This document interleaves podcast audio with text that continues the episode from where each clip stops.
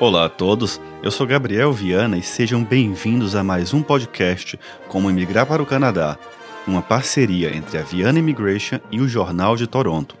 Todos sabemos que muitas pessoas trabalham sem a devida autorização aqui no Canadá. De maneira alguma queremos julgar essas pessoas que estão fazendo o possível e o impossível para sustentar a si e a sua família aqui. Mas, o que acontece se você for pego trabalhando sem autorização? Para trabalhar aqui no Canadá, se você não for cidadão canadense ou residente permanente, você, de modo geral, salvo algumas exceções, precisa de um work permit. De todo modo, você precisa estar dentro de alguma categoria que lhe permita trabalhar legalmente nesse país. A Lei de Imigração no Canadá, o IRPA, ela regulamenta várias possibilidades que permitem a um trabalhador estrangeiro trabalhar aqui neste país. Mas o que vai acontecer se você estiver trabalhando sem o seu SIN number ganhando em cash, em espécie, sem nenhuma forma de permissão, ou trabalhando mais do que as horas que você é, você é elegível para trabalhar. Que é no caso, por exemplo, de quem tem um student permit e está trabalhando durante as aulas, que a gente sabe que tem a limitação. O que, é que vai acontecer? A lei de imigração, o IRPA, ela é claríssima em seu artigo 30 em falar que um cidadão estrangeiro não pode trabalhar ou estudar no Canadá sem estar devidamente autorizado por essa mesma lei. E agora? Vamos supor que o CBSA, o que é CBSA? É a Agência de Fronteiras do Canadá. Ela faça uma blitz em seu local de trabalho, ou venha por algum motivo receber uma denúncia, uma, um, um report dizendo que determinada empresa tem trabalhadores ilegais trabalhando nessa empresa. Lembrando que o termo ilegal não é um termo recomendado. O que vai acontecer? Pela lei canadense, tecnicamente você pode ser detido e enviado diretamente ao centro de detenção. Em Toronto, em Montreal, em Vancouver, há centros de detenção específicos para a imigração. Já em outras cidades, por exemplo, vamos supor que em alguma província que não tem esse centro de detenção específico para imigração, o imigrante vai ser detido em cadeia comum, mas claro que com cela separada da população carcerária normal. Então, o que acontece? Após essa detenção, essa pessoa será ouvida por um juiz de imigração. E durante essa audiência com o juiz de imigração, várias coisas vão ser decididas.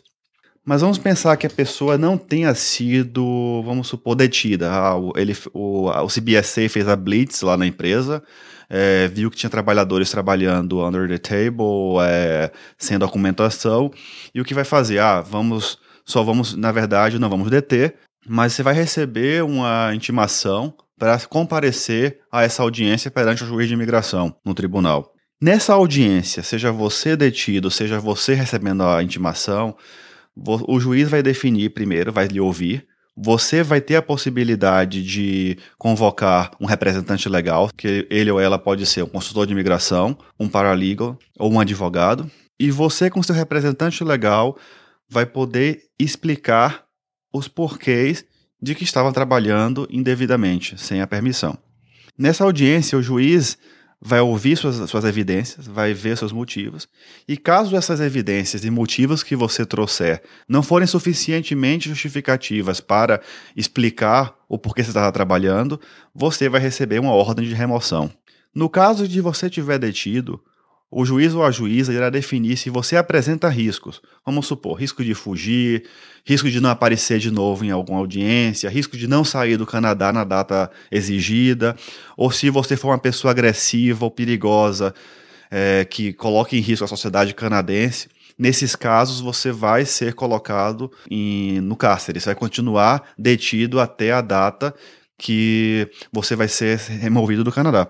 Mas, de modo geral, você vai poder pagar uma fiança, ou alguém, que seria um, um canadense, um, um, um, residente permanente, vai poder lhe dar uma, dar uma garantia de que você vai é, cumprir as ordens judiciais.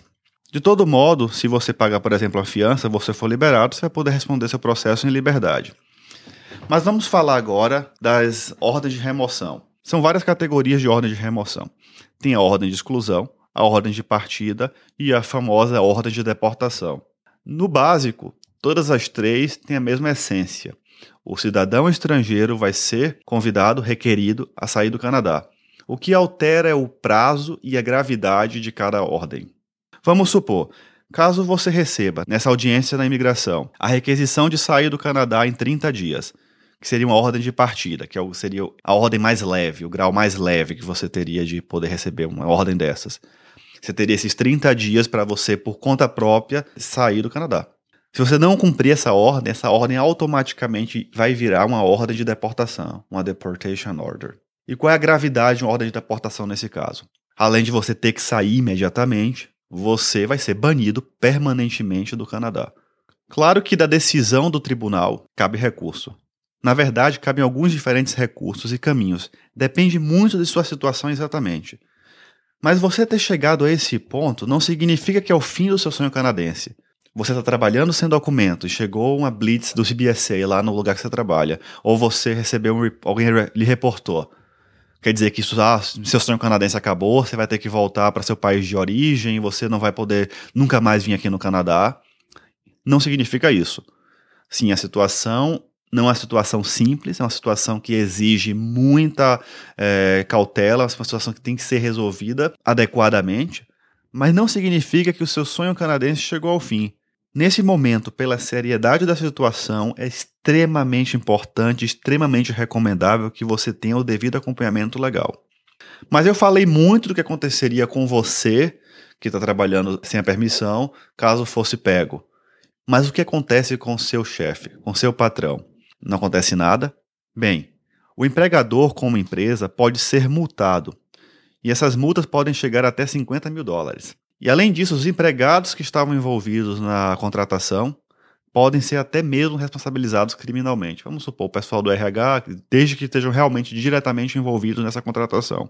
E se houver evidências, por exemplo, de fraude, a multa pode ser elevada até 100 mil dólares. Vamos supor, o seu empregador ele precisa mesmo de um trabalhador para fazer um determinado serviço.